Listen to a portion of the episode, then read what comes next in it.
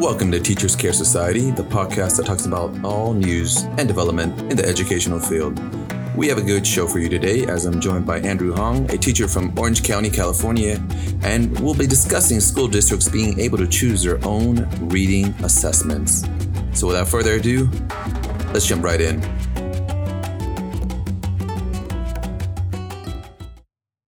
All right, welcome back to Teachers Care Society. Our first guest for today is Andrew Hong. A little bit of Andrew Hong. He is a teacher from Orange County, California. A little bit about him. He has a dual credential from California State University of Long Beach, a credential multiple subject, and a credential credential in SPED, mild moderate.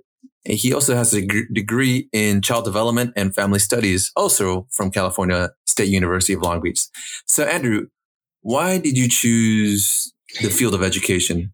Yes, I chose the field of education because I was uh, gardening with my uncle and I was going to take over his business. And I found that that wasn't my calling. My sister asked me if I would like to be a teacher because she's an elementary school teacher at Hazard Elementary in Garden Grove. And I told her that um, that might be a good idea. She suggested it because she saw that I was able to get along with young children really well.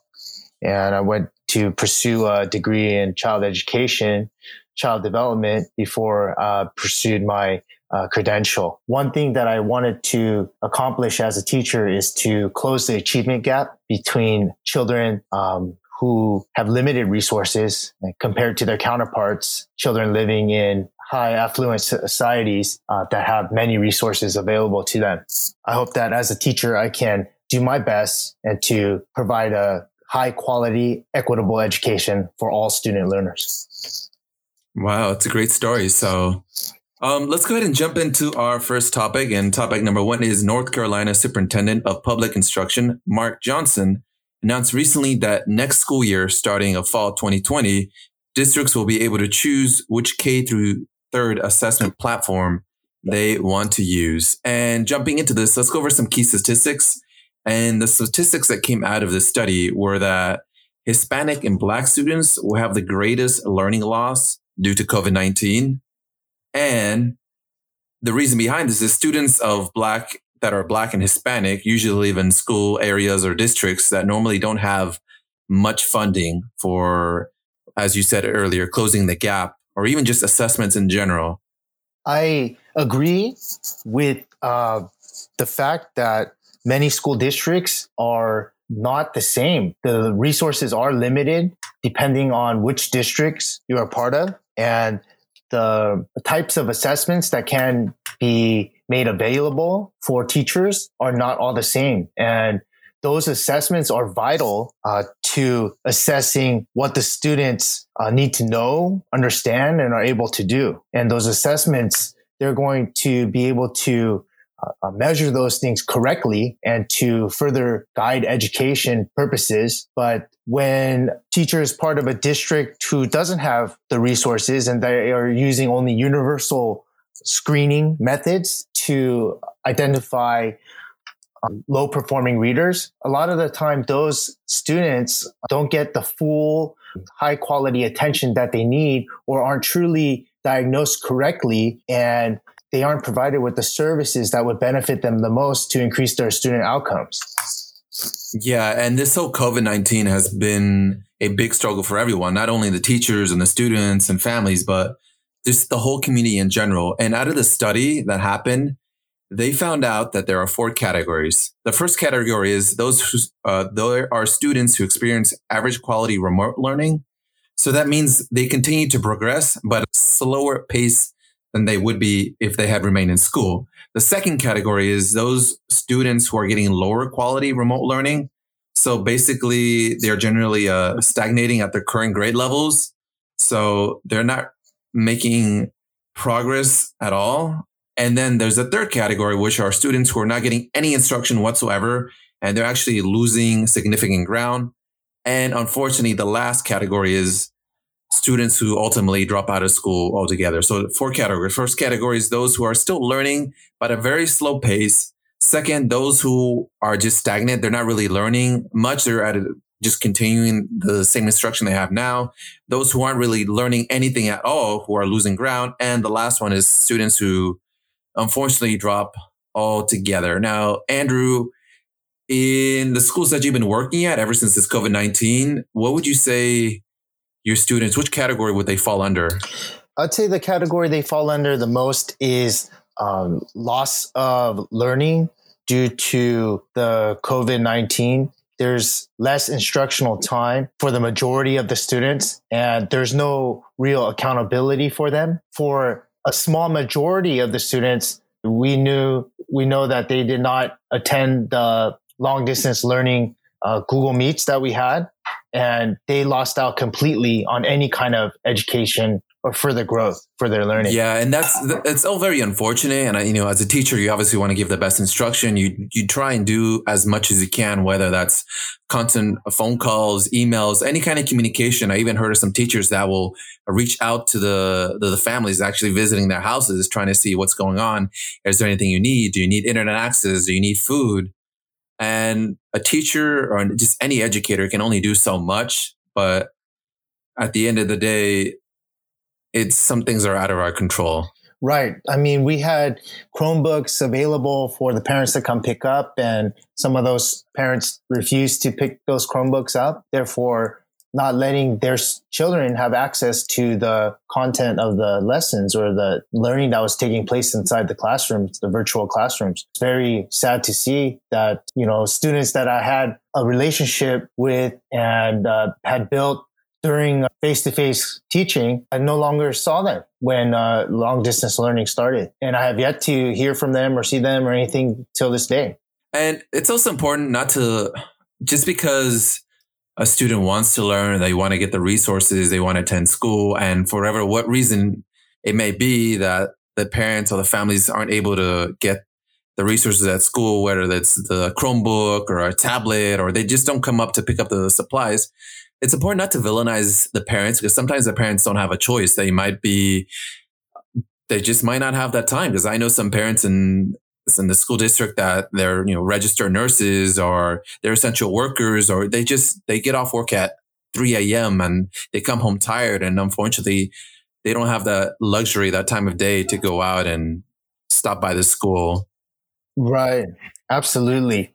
There was few students who were literally on the move, signed in and logged into our cl- virtual classrooms as well, trying to participate. But due to their uh, family situation and they were unable to have a quiet, calm learning environment in front of a computer on a desk, many of my students were in their beds, uh, sitting up uh, with two or three brothers and sisters hanging on them. So it was very uh, difficult for them to give their entire focus and energy into the lessons that were planned. And we've all seen cases where a student will be in a Zoom call or a Google Meets call, and they're in the car with the parents on the way to the grocery store or on the way home, and and then for them that might be the only time that they that they have to engage in the virtual learning. But Let's uh let's jump in back to the topic about assessments and let's go over what the purpose of assessments are. I know you briefly mentioned it earlier, but the reason why school districts have assessments is all about accountability, just whether or not the students are learning the content and based on the data, they can make data driven decisions whether or not to promote the student to the next grade level, whether they're sufficient, whether they met the expectations below expectations or above expectations. Right. And these assessments will give districts, also teachers, uh, understanding of what the students know and what they're capable of.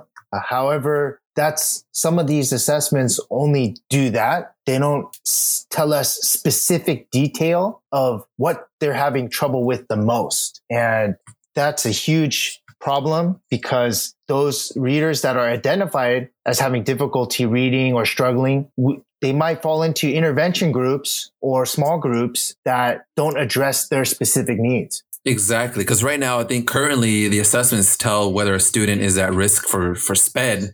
But since there are some tests that are just way too generic, and you can't actually pinpoint what it is a student is struggling with. And either the teacher has to give another uh, assessment or the student might be placed in an intervention uh, for the wrong reason or might be receiving the wrong help. And that's time wasted for both the student and the teacher as well.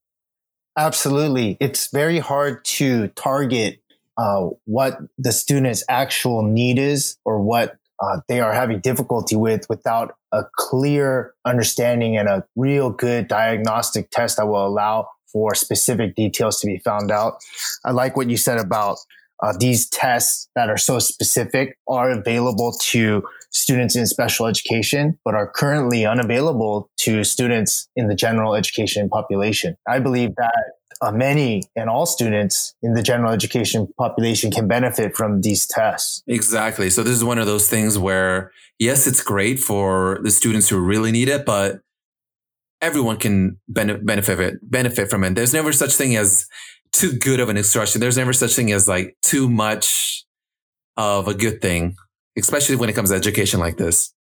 And so ever since North Carolina decided that they were going to have their districts choose their own assessments for K through third, Andrew and I talked about some positive outcomes that might be as a result of this. And one of the outcomes that we discuss is that this is meant to empower school districts in choosing their own assessment. When school districts are able to choose their own assessments, I believe that it'll greatly empower not only the school district's ability to teach students, but it will also help everybody that's involved in education and learning.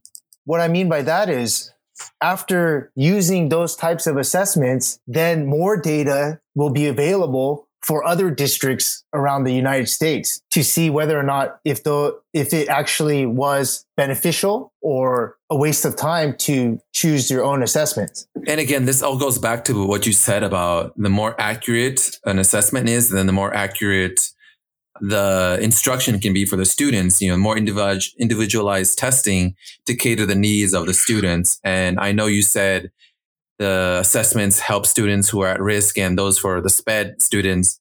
But think about all the other students who could benefit, like the ELL. You also have GATE students. There are many different students that can benefit from these assessments. That they're very, very specific. And when the school districts have the power to choose, they're able to actually really cater to it. That they really know their students. They should know the population, the community, they should know how to best assess all these students. And these could even be student self assessment as an option, but we can actually talk about that a little bit later. So when it comes for the school districts choosing their own assessments, it is essentially like going to a grocery store and shopping for what you think is best. You know, getting the best ingredients to best cater the needs of your students. And when the school districts go shopping, obviously there's going to be some assessments that are more expensive than other ones. And right off the top, we know that the more comprehensive tests are more expensive than the generic test. What do you think the discrepancy could be in this when it comes to school districts shopping around for the assessments? I believe that there's going to be a huge discrepancy because, like we all said before, some school districts have more money than other school districts to spend on these types of assessments. It's going to be really important that the school districts take time to analyze and to do shopping around and not just quickly pick any type of assessment that might fit their budget, but they really need to find an assessment that aligns with their standards. One that's an assessment that's going to be reliable, it's going to be valid, and it's not biased in any way, shape, or form. So I know each school district has different you know, different scores. And so when the scores come out, for example, a school district might have really high scores in math, but then another school district might have low scores in English. You got to take that into consideration when shopping around for the assessments. And like, we don't really need to have this kind of assessment for maybe these students who are excelling in a particular content area yes, we can have an assessment that you know that let us know whether they're meeting standards, uh, whether above standards or uh, below standards. But if I really want to focus in on what they're struggling with, whether that's English, science, or history, I should go shopping around for assessments that really cater towards that content area. I, as a school district, as a as a superintendent or as a principal, should know these things about my students, and I should really target the assessments to meet these areas that I need the most help. So, for those school districts that cannot afford the more expensive comprehensive testing, what options do you see for those school districts? That's always a good question. Where is the money going to come from? I believe fundraising can be seen as an option for some of these districts. However, fundraising can bring in, I heard at most the Jogathon brought in seven, little over $7,000 one year, uh, which is nothing compared to the cost of these assessments. Other options are asking the community for help, business owners, and most importantly, applying for grants. Uh, just to give a estimate, like the cost of higher quality assessments they're in the thousand dollar range. This, and if you want to get, yes, there might be some discount if you get bulk, but if you really, really want a comprehensive test, we're talking in the, in the thousands for, for some of these tests. And as you can imagine, not every district will have the budget to spend this kind of money. Maybe they might have money to spend maybe only 50 when they should be getting 100 for the other students as well.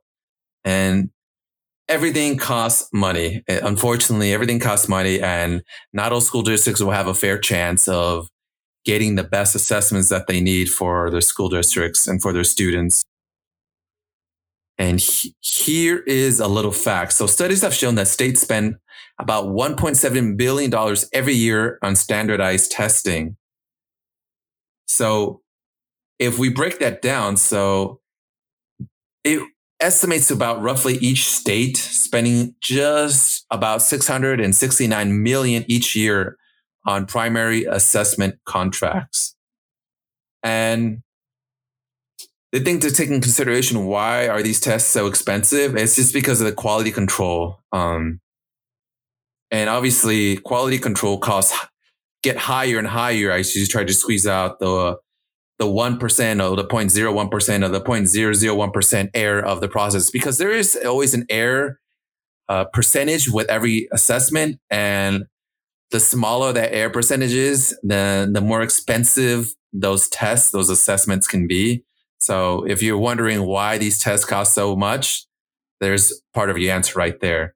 Now, with discrepancies in lower income areas or school districts that don't have as much funding, the studies have shown that in lower income areas, teachers who are spending all their time with small group intensive intervention with at risk students, that means the students who are at grade level or above grade level are usually doing individual student work. And the reason behind this is because the teachers are putting all their effort and time trying to get these students who are below expectations, these students who are labeled at risk, and the teachers are trying to get them at to meet the expectations, to meet them at grade level, while the students who are actually at grade level or actually above grade level, they're usually doing their own individual work or maybe group work because the teacher just doesn't have that time to give to them that attention and that instruction. While on the opposite spectrum, you have higher income areas where teachers are putting in all the time and effort into high quality instruction for the whole class. So the teacher can spend that time, that effort into the whole class instruction because they have those resources. And some of those resources include maybe more one on one, a smaller intervention, and all this stems from the assessments. If a school district is able to give the really comprehensive assessment, then they can quickly and easily pinpoint the needs that these students have. And those needs can be addressed easier instead of taking in another assessment or instead of taking or just playing a guessing game like oh we know sally struggles with reading but we don't know what it is she struggles with read, the reading maybe it's a consonant maybe it's the vowels maybe it's compound words maybe it's we don't know as opposed to fully comprehensive assessments, they can actually pinpoint that and time isn't wasted. That plan can be implemented right away, trying to help out the students. There is a huge discrepancy that exists between these lower income areas and higher income areas. It's very unfortunate. Um, that saying, money does talk, it really does. You can see with the results that you get from these assessments that are already being held. Lower income areas typically perform at a much lower academic standard than higher income areas. I agree that teachers in lower income areas, they spend a lot of time with risk, at-risk students and small group instruction. And that's very unfortunate because a lot of that time could be used to benefit all students, especially if that time was used in a insufficient way. Like you were saying before, uh, students that are struggling, but then they're being taught something that they don't really need help with or something that they don't can't even comprehend yet is just a waste of time. Uh, we know that in reading instruction, there's a scientific method to become a better reader, and we need to get to those. We need to pinpoint those areas of need quickly and to provide that target instruction that's going to help our readers to develop. I like how the part of you say where if teachers do not have a true grasp on what the students actually need, their struggles and areas of improvement, then this could lead to even greater delay in the student's outcome and the student learning because teachers might accidentally be targeting the wrong area of need when essentially they're, you know, take for example, I could give an assessment to a student and out of this assessment is just a reading assessment and the student could have a low grade in reading comprehension, but what the test actually, what I should have been doing is uh, maybe a more comprehensive assessment. And it actually reveals that maybe the student is actually struggling with consonants and vowels. Because if I were to read the story to them and they actually tell me the beginning, middle, end, character, the moral, themes, it's not actually comprehension. It's just maybe there's a struggle with the consonant and vowels. So if I don't give that true, accurate, comprehensive assessment, then I could be giving the wrong kind of intervention, the wrong kind of instruction to the students. And that's time wasted. That just can lead to an even bigger gap because I might not find out until later what the actual area of need that student requires. Um, so here's an, an analogy that I like to use because it makes sense and it's easy to understand. And that is the whole mechanic analogy. So you have a expensive, good mechanic, and then you have a cheap generic mechanic. So say there's something wrong with my car and I take it to the mechanic and say the cheap generic mechanic just tells me, Oh, there's something wrong with your engine. I'm like, okay, great. Can you tell me what it is? And you say, no, that's it. And so I have to do some further investigation to figure out what is actually wrong with wrong with my engine. I know there's something wrong with the engine, but I don't know what exactly it is. So I need to either see another mechanic who hopefully tells me something, some more details about it. Maybe it's an actual part you know, a timing belt or whatever it may be. And on the opposite spectrum, you have a really good, expensive mechanic who will pinpoint exactly what is wrong with mm, with my engine and he's very specific. They have the whole diagnostics. They'll, you know, they'll tell you everything about your car and what exactly needs fixing. And, you know, that tells you you have to fix it by this time and day. You know, you can only drive it for certain thousands of miles as opposed to the cheap generic mechanic will just give you a very vague answer. So this is the analogy I like to use with the type of assessments. You have the really comprehensive, expensive assessments, and then you have the cheap generic ones that uh, will kind of give you, you know, start pointing you in the right direction. But if you really, really want to help the students out, you got, you need to go with the more expensive assessments. And there was actually an example where generic assessments or generic, yeah, generic assessments actually had a negative outcome. So there are, there was an example where a test was created in California and it was about measuring earthquakes. But since this assessment was administered administered in New England, the kids had no idea about what earthquakes were. They didn't know how to measure it because they never experienced earthquakes in their in their lives. And this was a discrepancy there because this assessment was mainly created for states that have experienced an earthquake. And those students who are in the Midwest or other states like New England, they had no idea what this earthquake was. And then they couldn't answer the question correctly and they got it wrong. And that was unfortunate. So if a school district is able to choose their own assessment, they could actually choose the assessments that best cater to or to their students.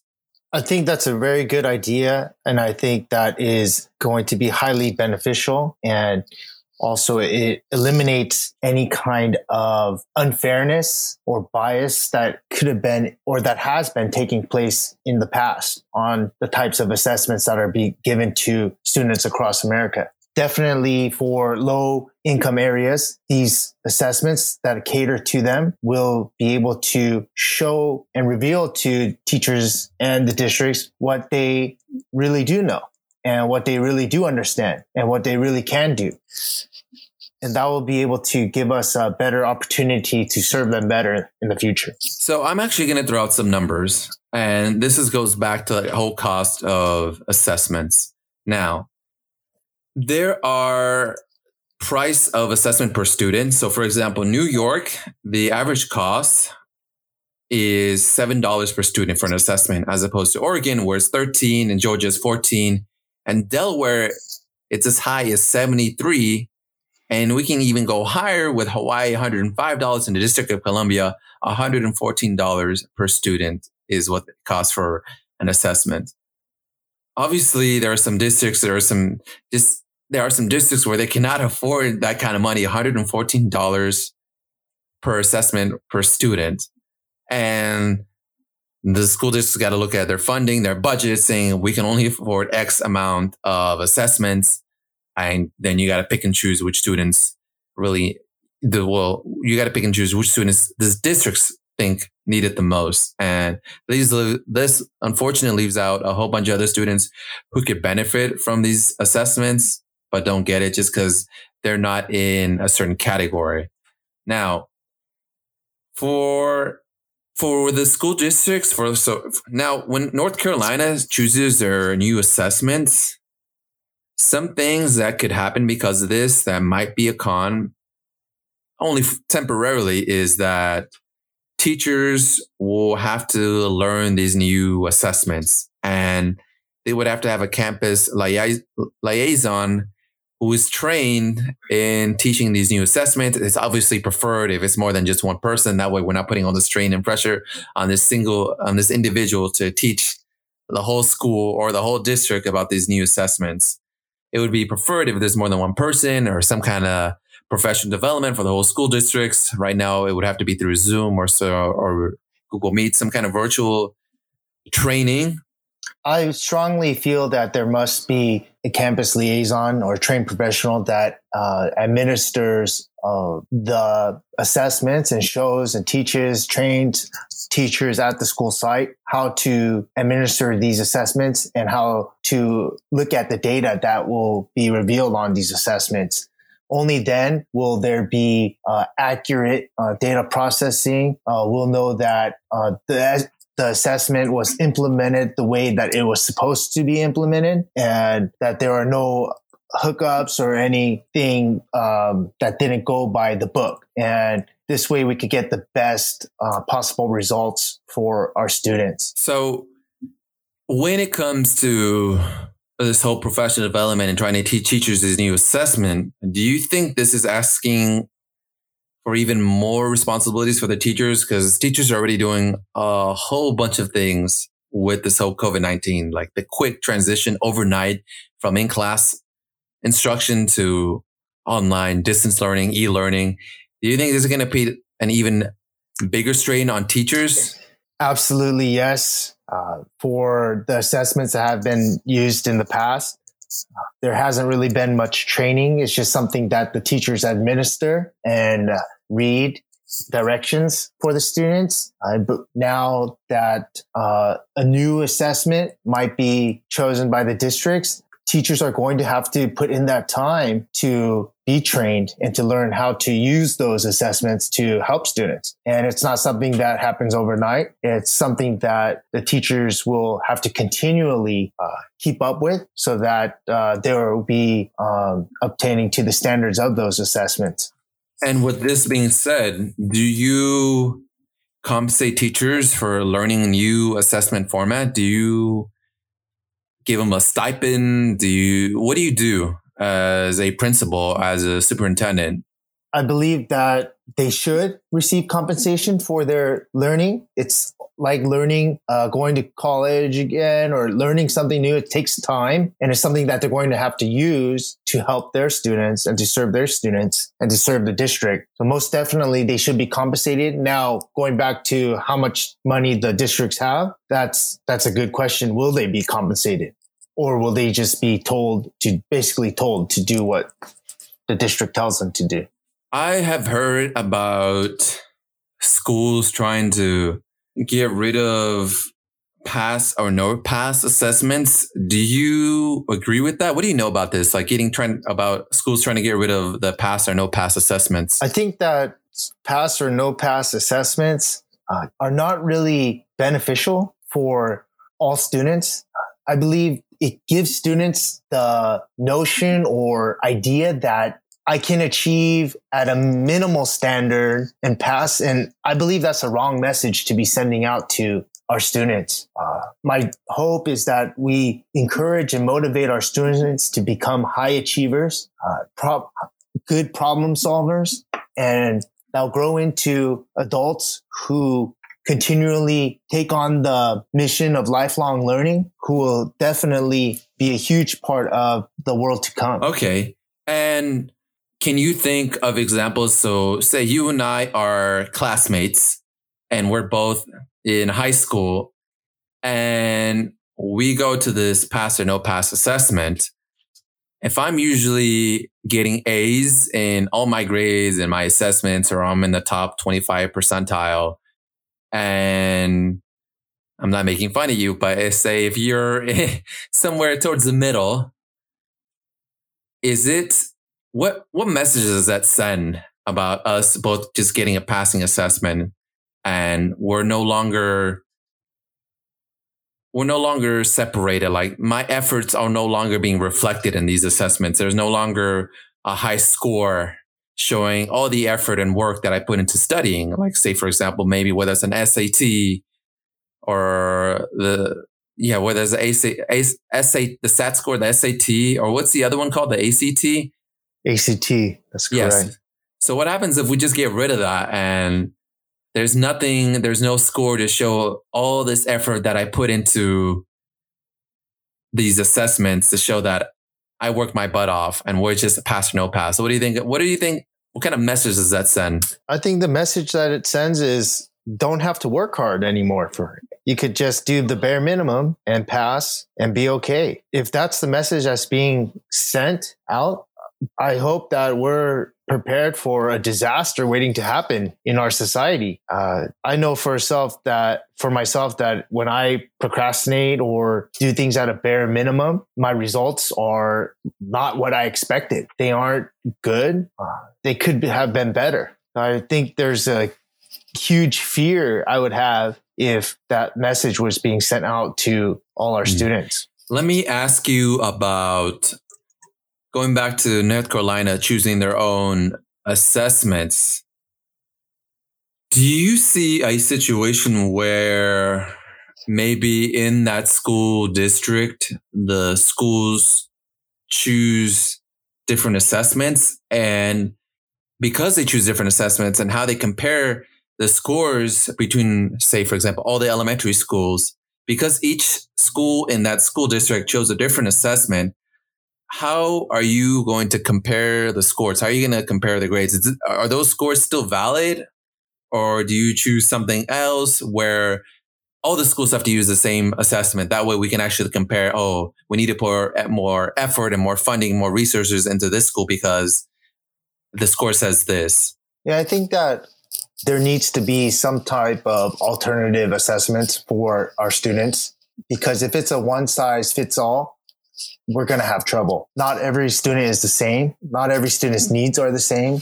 And the way they can express their knowledge and understanding of lesson content can be different from the way their peer expresses what they know. We need to have alternative assessments available for our students in low income areas because they might not have access to the resources available to them that are going to help them perform well on the standardized assessments provided by the state. And just from our experience alone, Andrew and I both know that there is no one size fits all. We know one assessment does not work for every student. And the whole thing that Andrew, that I like that you brought up is alternative assessments. One of the alternative assessments ideas is project based assessments where students will work on maybe one or two projects to work during a semester or a quarter and it really helps them work at their own pace, really represent the content in the best way that they know, whether it's a video, whether it's an audio, whether it's something written, uh, whether they create a model, or something tactile. The best way that they can show their comprehension of the content is how these project based assessments are going to work?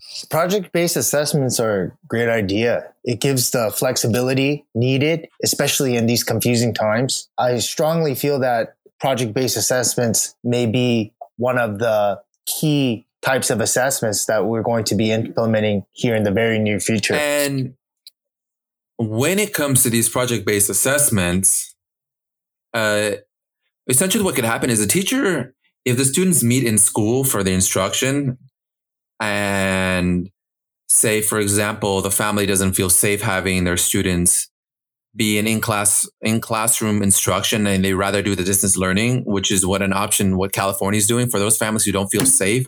They can ha- opt in for the distance learning for the rest of however long this lasts.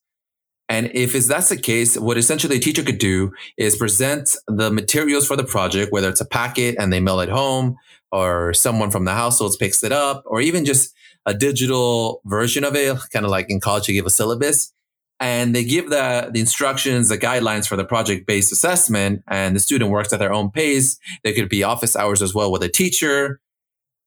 And this can be an alternative for those who do not have stable internet connection at home because the teacher or the school can provide all the resources, all the materials printed out, uh, laid out already in a to-go box, a to-go to-go package for those students who don't have access to the internet. So the teacher or the instructors, anybody could provide maybe printed out copies of articles or maybe already library books all these informations, all these resources that might not be available to those households that don't have stable internet connection.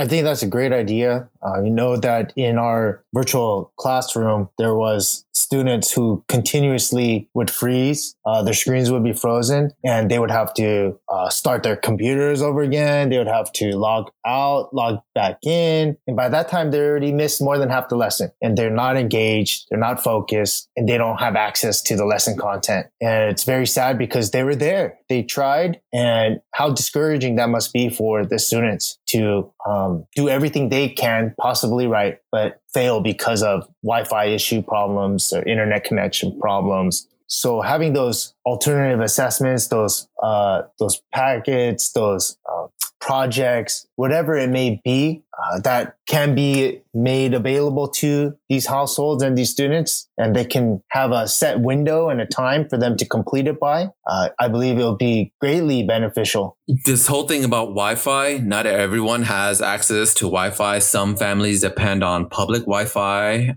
Uh, there's even families or even programs where the school districts or the local library provide these temporary free Wi-Fi modems.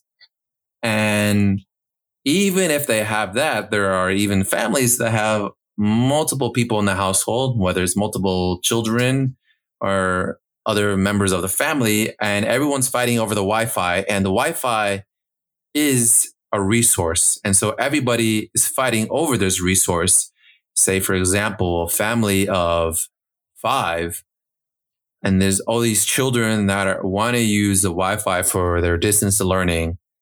And this is a big struggle. And the alternative assessment could combat this for there could be a verbal assessment where it does rely on technology, but not too much of a technology where Wi-Fi shouldn't be a, a big factor. So essentially what they could do is a parent or an adult in the household household can record the child reading a passage. And this doesn't have to be done over Zoom where a teacher's assessing a student right there, uh, a student reading a passage on the computer screen. They could, the child could just record themselves reading a passage and could be emailed through a link as well, or they could drop it off at the school. Again, this is all for those families who do not want to go back to in classroom instruction because if there is classroom instruction, then assessments can be done right there in person. But again, not everybody's going to be choosing that route. Um, so there's that flexi- flexibility with that as well. And with this flexibility, this shows that the teachers are there for the students. This shows that the teachers are willing to work with the families, are willing to work with the students, saying, Hey, if this doesn't work, let's try something else. If this doesn't work, we have another option. I, as a teacher, want to be there to support you. I want to provide you with the resources and with the support, and I'll be your biggest cheerleader because I want to see you succeed. So we have many different options if this doesn't work. And so this whole flexibility of alternative assessment gives that message across that students are thinking, oh, hey, this teacher really does care about me. And the parents as well, like, oh, wow, this teacher really cares about the education of my child what comes to mind is where there's a will, there's a way. Having that flexibility will ultimately provide a means of access for all students. I like what you said about how the students and their families will know that the teacher cares. Uh, absolutely. This type of flexibility will involve more teacher preparation, longer hours of work. But in the end, it's worth it. It's what we signed up for. It's why we became teachers. And that is to serve our students in the best way possible. And that extra effort that teachers put students and families, they notice that. They notice that, oh, wow, this teacher put in this extra effort to print out all the copies for me. Oh, wow, the teacher translated it for me. Oh, wow, they did a voiceover recording or an interactive or modifications or adaptations. They, they notice that effort that we put in. And I think they really do appreciate that. And because they see that extra, that extra effort that we're putting in, then that leads to more student buy-in. They're more invested in their educational progress because they see we're invested.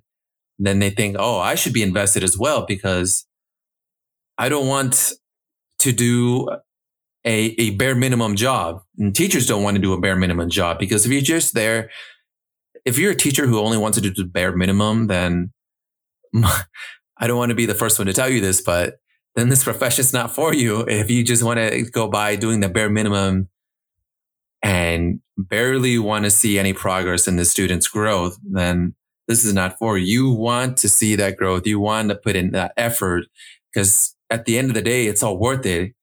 If Jimmy was struggling with this and by the end of the school year, even they're not struggling with that anymore, even if they failed in all other subjects and all other content areas, if they progress in this one thing, then that's victory for for me as an educator, and that's a victory for the students and the family as well. It's something they've been struggling with all school year, and they made that improvement. That is a big victory lap that I'm doing around the house for that student.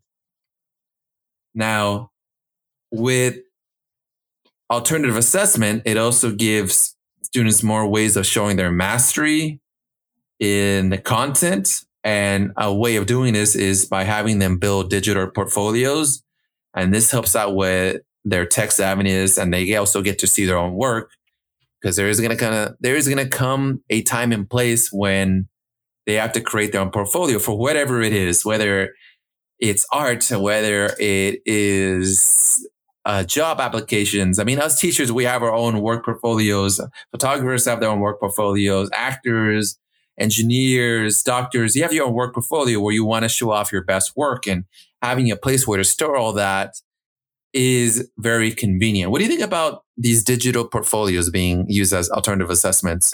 Digital portfolios are a great idea. I agree that they're going to help students see what they're doing. They're going to have a chance to assess their work. Uh, they're going to be more interested, more invested in completing their work. Just like somebody or anybody that has something in the beginning not too big, something small, but you keep adding to it. There's a sense of pride. There's a sense of joy that comes from making that little something of nothing into something big and beautiful. And with the whole digital portfolios, I like how students are able to see their own work and this could even lead to student self-assessments where they go back in their whole revision process like we do with writing they could revise their work and saying oh compare something from the beginning of the school year to the end of the school year and they can see that before and after and you can really see that progress and this is something that students can even see themselves. They don't have to wait to report cards. They can see the progress themselves right there immediately and parents can have access to this. And I think it's really beneficial for students to see it right there in live time and they can even graph it or, or chart it, some kind of visualization of their progress where the students make it themselves. Again, leads to more student buy-in. They keeps them really engaged as opposed to back in the day, maybe where students used to believe, like, oh, I do this X amount of work and, you know, click, click, click, teacher pops out a magic number. That's my score. No, the whole goes back to the students don't get grades. They earn grades and the students can actually see the grades that they earn with these assessments. They see their work, their beginning, they see their journey. Absolutely. Students taking ownership of their learning and being responsible for the type of work that they need to complete, being proactive in taking care of their work, saving their work, looking back at their work, all leads to the development of their academic growth, uh, their skills, and their mastery. You're so right about that. Now, Andrew, as we wrap this episode up, I am going to leave it up to you whether or not is there any advice that you would like to share for future teachers or those who are thinking about entering the field of education? Is there any advice you would give to them? Yes. The advice I'd like to give to any future educators out there is that the mountain may seem high, but it's possible to climb it just one step at a time and remembering what's on top of that mountain. And what's on top of that mountain is why you started the process of wanting to become a teacher in the first place. Never give up, keep going, and you'll get there. All right. Thank you so much. This has been Teachers Care Society. I want to say thank you to my guests, Andrew Hong. And uh, most importantly, thank you to you, the listeners. See you next time.